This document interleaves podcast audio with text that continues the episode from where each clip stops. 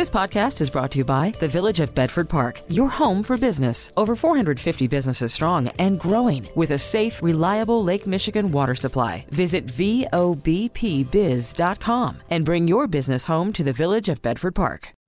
Call from mom. Answer it. Call silenced. Instacart knows nothing gets between you and the game. That's why they make ordering from your couch easy.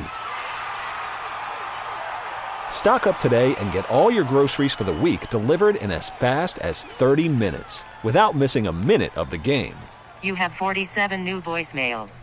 Download the app to get free delivery on your first three orders while supplies last.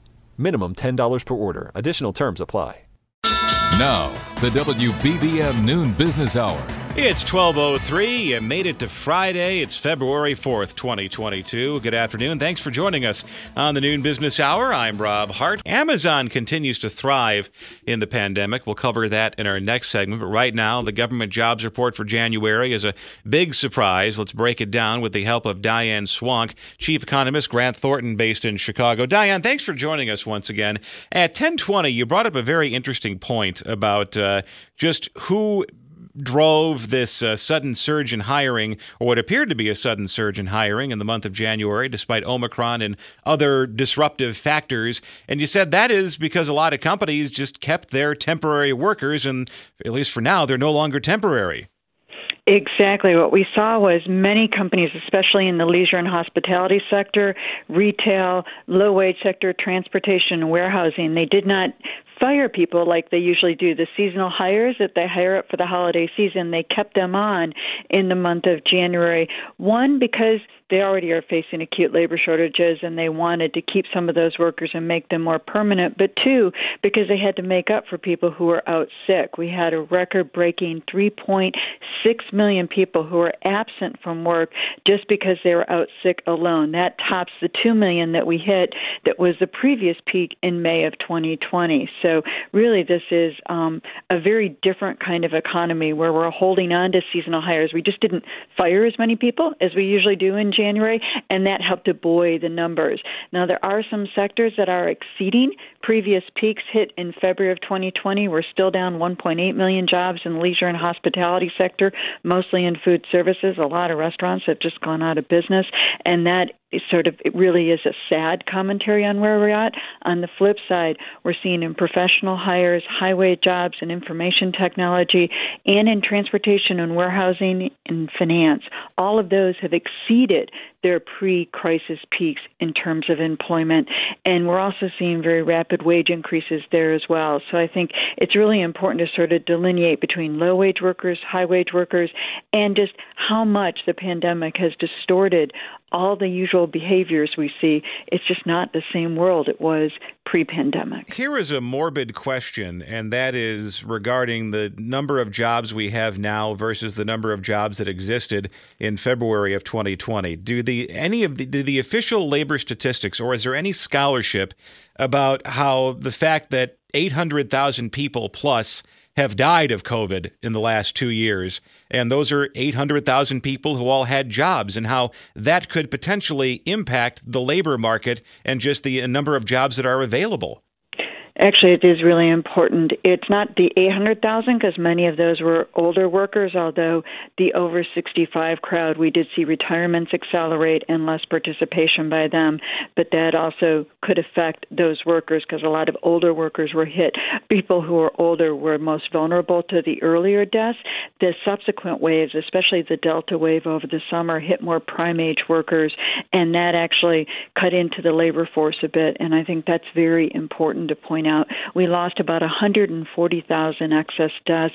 As far as we can tell, Wall Street Journal actually just did an analysis of this, and that is 140,000 fewer people between the ages of 25 and 54 that are no longer in the labor force because they perished due to the pandemic. And that is something that we know historically pandemics have done is fatalities tended to be higher among younger people, but that's not that's also before we begin to include things like long COVID, which is affecting disproportionately um, frontline workers as well. And that's where labor shortages are the most. So you start to see why we're having some of the distortions we're having is because of, in fact, fatalities. In fact, fatalities globally. If you look at excess deaths, many developing economies don't count just the deaths as accurately as we do related to COVID or related to COVID um, sickness even overdoses because of mental health.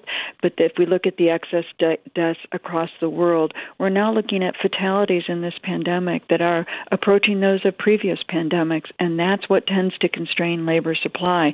At the same time, we don't have the same movement of people across borders that we once did, which is further suppressing labor force growth in those prime age workers. Diane Swonk, Chief Economist Grant Thornton, thanks for joining us. The WBBM Noon Business Hour continues. Amazon has issued its fourth quarter earnings report, and there's a lot to digest in it. We're joined by Dan Gallagher, tech reporter for the Wall Street Journal's Heard on the Street column based in San Francisco. Dan, thanks for joining us today.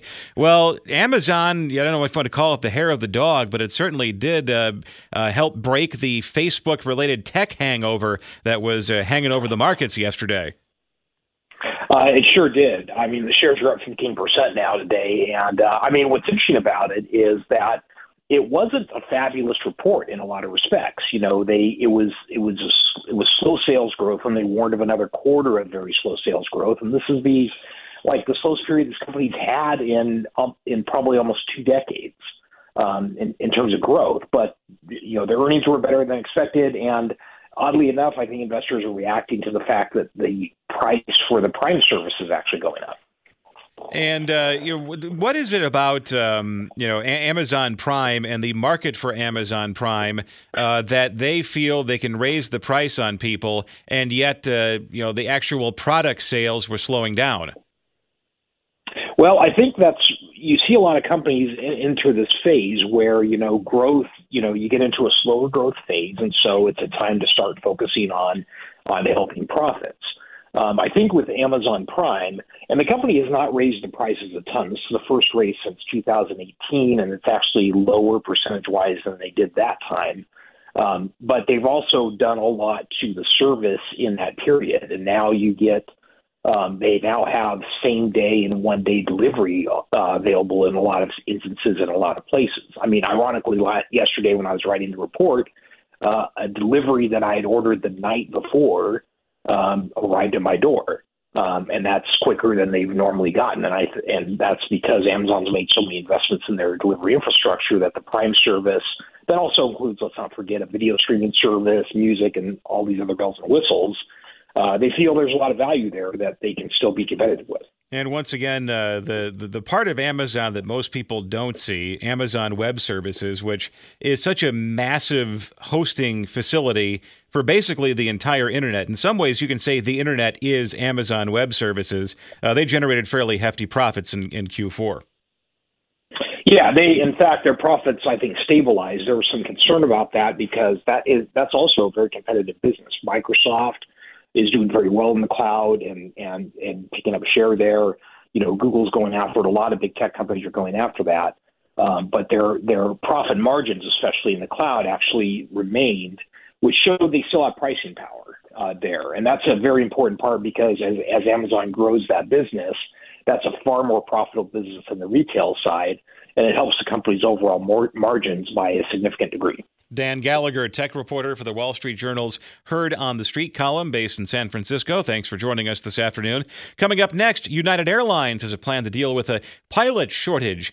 Money conversation that pays a big dividend. The WBBM Noon Business Hour continues. Chicago based United Airlines, among the many airlines dealing with a shortage of pilots. Now, the company has a strategy to staff cockpits. Let's learn more from Ken Goldstein, President, KJG International Consulting, based in Chicago. Ken, thanks for joining us today.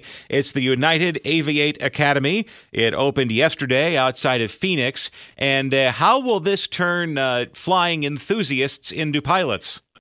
Well, the idea uh, advocated by Scott Kirby when they opened it uh, earlier this week on the 27th was to encourage more people to fly and specifically have a pipeline, if you will, back into United Airlines. Now, it isn't for free. You've got to apply. They will help with tuition reimbursement and scholarships. And the idea was to get uh, people who are family members of United who are there could go. Uh, the idea is also to get members, minority members, people of color, women, etc., to get to learn how to fly. It's a year-long program, and uh, it's a good program because what it does is it gives you the basic training program uh, start, and then from there you can go into the regional carriers, which is where the critical shortage is. Those are the carriers like Mesa Air Wisconsin who fly the short haul ramps runs for United, like from O'Hare to Appleton, and that's where the pilots are needed initially. Plus, it allows the pilots or the trainees they have to get 1500 hours flying time before they be, can become an airline pilot, but allows them to build up hours as they climb up the ladder through United's regional carriers up until United.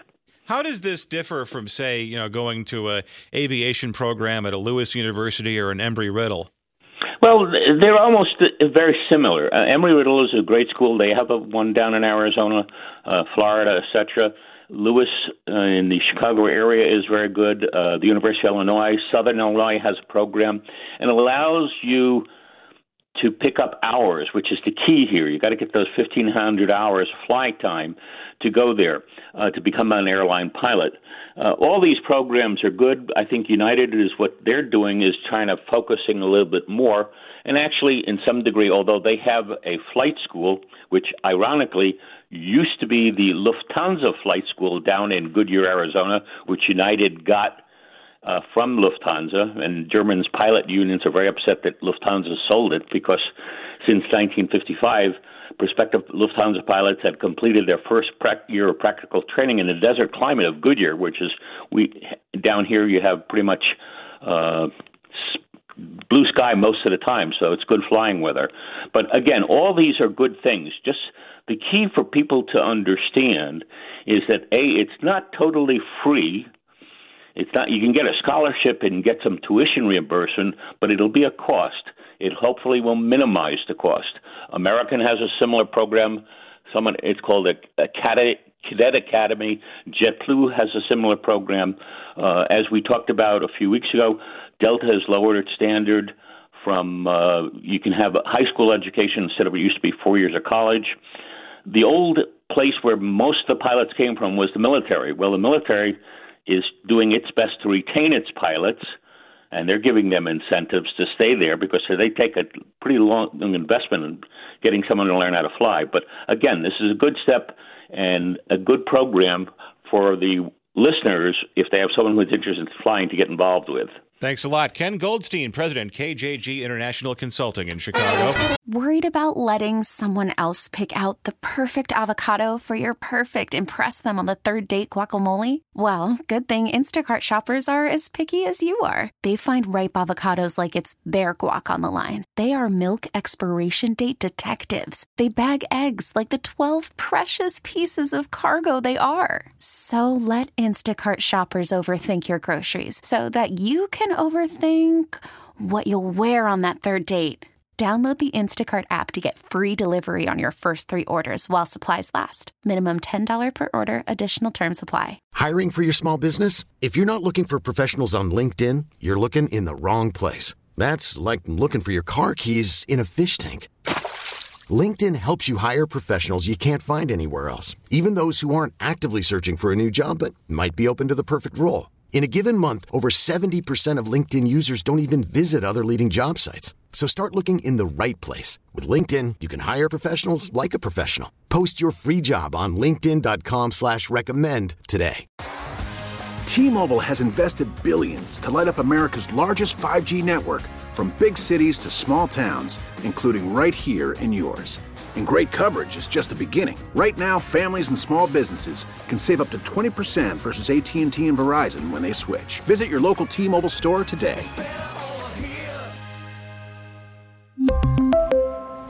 Plan savings with 3 lines of T-Mobile Essentials versus comparable available plans. Plan features and taxes and fees may vary.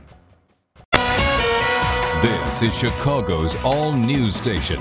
News Radio 780 and 105.9 FM. The WBBM Noon Business Hour continues. Good afternoon. I'm Rob Hart. These are the top stories on News Ready Go, WBBM. It's a rough weather day across much of the U.S. This is Mike Krauser. A person seen walking well out on the ice of Lake Michigan on the south side tells first responders he didn't realize he was on the lake. In Entrepreneur Friday, we meet the co founder of a bean to bar chocolate maker that's thriving in the suburbs northwest of Chicago. Oil prices have topped the $90 a barrel mark for the first time in eight years. WBBM Business, the markets are higher. The Dow is up 21 points. The Nasdaq is up 238. The S&P 500 is up 33. AccuWeather says very cold today with some sunshine for a while, then clouds, a couple of snow showers toward the afternoon drive home, and a high today of 23. Right now we have 22 degrees at O'Hare at 12:31. Topping our news at the half hour, the major winter snowstorm that's battered much of the country just about over. The latest from correspondent Rita Foley. The powerful storm's been dumping a foot or more of snow on parts of New York, Pennsylvania, and Vermont after doing the same in areas of the Midwest. Just yesterday, ice knocked out power to thousands of homes and businesses from Ohio to Texas. Thousands of airline flights are being canceled, including at airports in New York City, Boston, and Dallas. Some schools have been closing, and authorities have been warning drivers about possibly dangerous roads. The National Weather Service says this storm is on its way out to sea. That'll happen late today or tomorrow. I'm Rita Foley. We're learning more about what a person may have been thinking when he walked about a quarter mile onto Lake Michigan ice this morning. The story from WBBM's Mike Krauser. The person, a college student, was spotted on the ice off 55th Street. Fire Department spokesman Larry Langford says somehow he didn't know he was on the ice. The fire department and the police marine unit responded on foot. We went out and, and rescued him. We got him off the ice, got him back to, to firm ground, and he was a bit mystified according to our uh, our Marine commander, uh, he he thought he was on firm ground. He had no idea he was on Lake Michigan. The young man is a college student. He's not from around here. He's a foreign student and he was just exploring a little bit and thought he was walking around in a park. This could have ended badly for the student. Lake ice is constantly shifting with the movement of the water. The fire department warns do not ever go out on Lake Michigan ice. That's the story from the lakefront. It's 12:32 as the noon business hour continues. Markets are uh, now in positive territory. We're joined by Brian Battle, director at Performance Trust Capital Partners and advisor at PT Asset Management based in Chicago. Brian, thanks for joining us this morning uh, this afternoon. I should say this morning it was kind of funny uh, to watch in the minutes after the uh, January jobs number was uh, was released uh, in the seconds or minutes after 7:30 local time, uh, watching the Dow futures take the down elevator because it sounds like investors were holding out hope that maybe a, a bad January jobs report would prompt the Fed to pump the brakes on interest rate hikes. That's exactly right, Rob. So good news was bad news today for the market, but we have recovered. So there's a, the the economic st- statistics are really a mess these days for a couple of reasons. First of all, we turned the economy off two years ago, so people everybody went home, nobody worked. Then we had government stimulus, which which encouraged people to stay home and maybe not at the margin not work as much. So that's muddying the statistics. And then especially here in January, the first Friday of the month, we always get the unemployment number, and in the number there are revisions. So in January, a lot of people typically get laid off because all the Christmas workers um, aren't needed anymore. But there weren't as many people hired, so not as many people got laid off. There was also some revisions for population growth.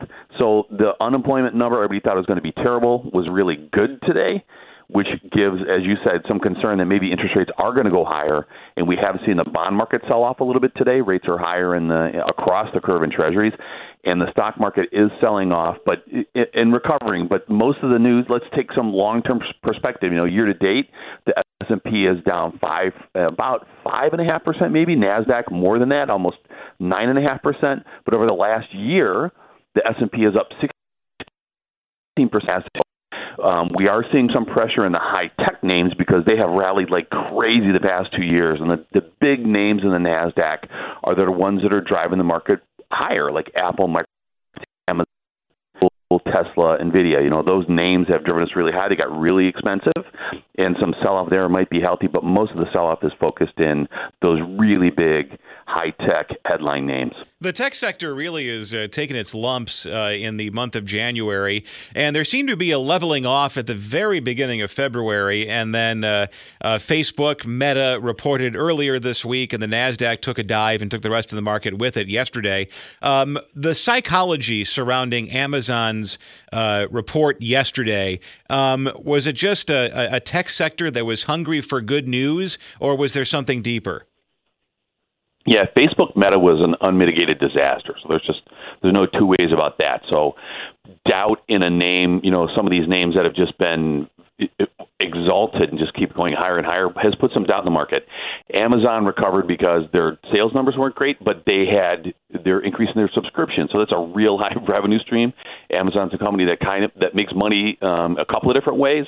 Um, their web services business is very strong um, their shipping stuff to your house business isn't as strong or isn't as durable, or certainly there's more vagaries around putting stuff in a warehouse and driving it to your front door. Web services and cloud services is something that's super durable and something that's at the margin can be very, very uh, profitable once you have the infrastructure established. So, yeah, the market is looking for a good story. Amazon was a great story. We are in, we are in here, so we're getting some news about where real businesses think their companies are going and a lot of the market back and forth. And this isn't going to go away. Um, it, we've left an economic um, disaster in 2021, and for the first time in 10 years, the Federal Reserve is raising interest rates, and we have to figure out how this all happens. We've never done this before. So this sequence is going to be unique and how it plays out. So it's going to be a bumpy ride. You know, in, in December everything was great, and in January everything was a disaster. So um, we're, there, it's going to be more of that because we've never exited these kind of circumstances before. Thanks for joining us, Brian Battle, Director of Performance Trust Capital Partners and advisor at PT Asset Management, based in Chicago. Up next, in Entrepreneur Friday, a sweet success story from the Northwest suburbs. It's the best daily deal in Chicago, the WBBM Noon Business Hour. It's Entrepreneur Friday, and just in time for Valentine's Day, we're putting the spotlight on a suburban candy maker. We welcome in Michael Irvin, the co founder of Ethereal Confections, based in Woodstock, right along Woodstock's downtown square. Michael, thank you for joining us today. Uh, tell us the story of Ethereal Confections. You and your business partners uh, opened the business in 2011. And uh, first off, you know, how did you get into chocolate making? How'd you go from being a chocolate enthusiast uh, to someone who actually actually wanted to make the product? Well, certainly, it certainly starts with eating a lot of chocolate, and then it's kind of seeing what the you know I've always wanted to. When I see something I like, I want to be able to do more of it myself. And so, getting into chocolate was really about realizing the dream of getting into the things that you love. So we started small with uh, just roasting our own beans in our own, own oven at home, and suddenly it's ten years later, and we have a much bigger building than that. And then when you started, you know, getting the actual materials for chocolate making, um, did you were you surprised at how much of a process that is, or were you pretty well well versed in the in the chocolate making process before doing it yourself? Well, there's no manual on how to start making chocolate. Only really big companies uh, until very recently could could do this, and so it, child and slave labor are endemic to cacao growing and production. And what really set us apart was we'd made a commitment early on to going to origin, to going to Africa, going to South America and Central America, meeting with farmers and forming meaningful relationships with them and bringing the beans here.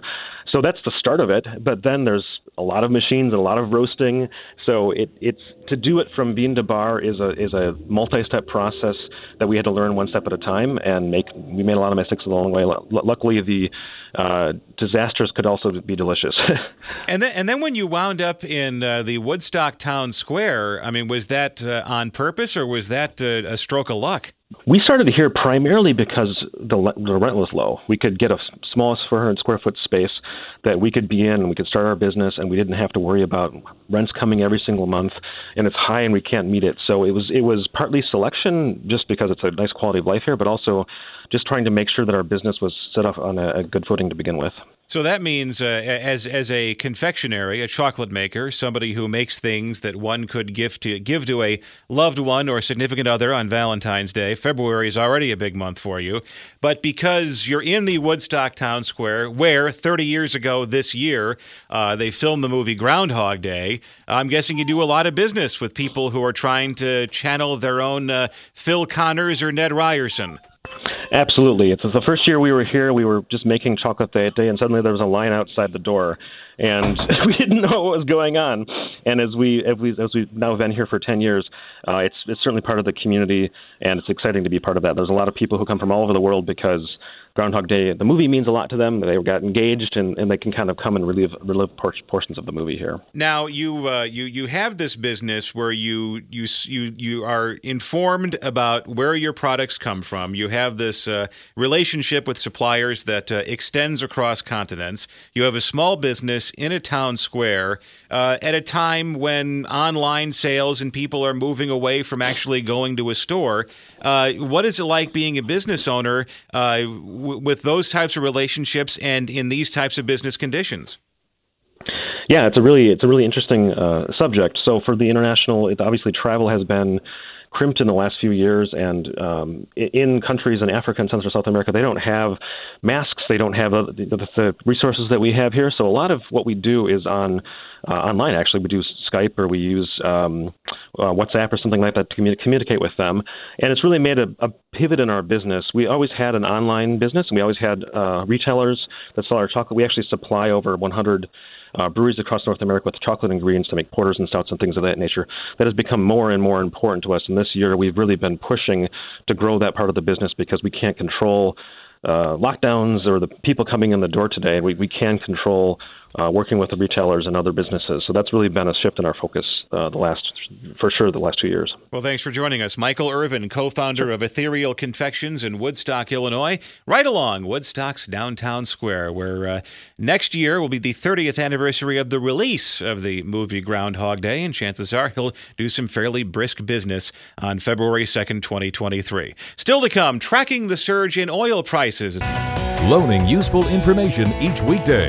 The WBBM Noon Business Hour continues. And for the first time since 2014, U.S. oil prices have crossed above $90 a barrel. Let's update the energy markets with Phil Flynn, senior market analyst with the Price Group and Fox Business News contributor based in Chicago. Phil, above and beyond supply and demand, and there's a lot of demand and not as much supply as there used to be, what are some of the uh, factors playing into the price of oil these days? You know, I think it's really, Rob, an anti fossil fuel mentality that has you know come across the globe. Um, uh, we've demonized investment in fossil fuels. You know, we tell everybody we need to get more green. We need to build less pipelines, but the world still needs fossil fuels. So um, we're seeing, for example, in the U.S. Oil production is about 2 million barrels lower than it was just a couple of years ago that's a day, but yet our demand is breaking record high. So, because of this lack of investment and this green energy push, you're seeing the results of this situation where the market is not responding to this uptick in demand. But with $90 a barrel uh, oil, uh, that's going to bring a lot of people, a lot of producers who are on the sidelines. They're going to come rushing back in there because they can actually make money uh, exploring and, and trying to find oil and producing it. You're absolutely right. That's the way it's supposed to work. It's supposed to attract those dollars. But it, but the problem is is that now um, because of uh, in this country, for example, the Biden administration, John Kerry is telling banks don't lend money to fossil fuel companies. You know, lend money to green energy companies. Uh, the Federal Reserve, for example, is trying to make companies be more responsible for their carbon footprint. And all of that discourages money into the fuels. Even though rig counts are going up, production isn't growing. And if we don't invest in U.S. oil and gas, um, the production is going to fall, and we're going to be more dependent on OPEC to to get get us through the day when it comes to oil supply. Well, let's talk about OPEC because they want to uh, increase their March production by 400,000 barrels a day. Um, they want to make money, but you know how reliable of a partner is OPEC? Because historically, they've made life uh, sometimes uh, rather inconvenient for the American driver. They have, you know, like uh, trusting OPEC. You know, you know, it's like trusting the Hamburglar, right? You never know what you're going to get. You know, uh, you know, you can't trust OPEC. And you know, listen, the bottom line is is that OPEC in the past has um, moved on the, from U.S. pressure in the past. President Donald Trump put a lot of pressure on OPEC, getting them to raise production. It worked back then. The Biden administration has not had any excess partly because the Biden administration fails to recognize Crown Prince bin Salman, who is the leader of OPEC and Saudi Arabia. Everybody knows he's not a nice guy, but when he controls the oil output from OPEC, you might want to give the guy a call and see if you can get him to go your way. But the Biden administration won't even talk to him. Thanks for joining us, Phil Flynn, Senior Market Analyst with the Price Group and Fox Business News contributor based in Chicago. You'll find past programs later today, a podcast of this hour at WBBMNewsRadio.com and the Audacy app. T-Mobile has invested billions to light up America's largest 5G network from big cities to small towns, including right here in yours. And great coverage is just the beginning. Right now, families and small businesses can save up to 20% versus AT&T and Verizon when they switch. Visit your local T-Mobile store today.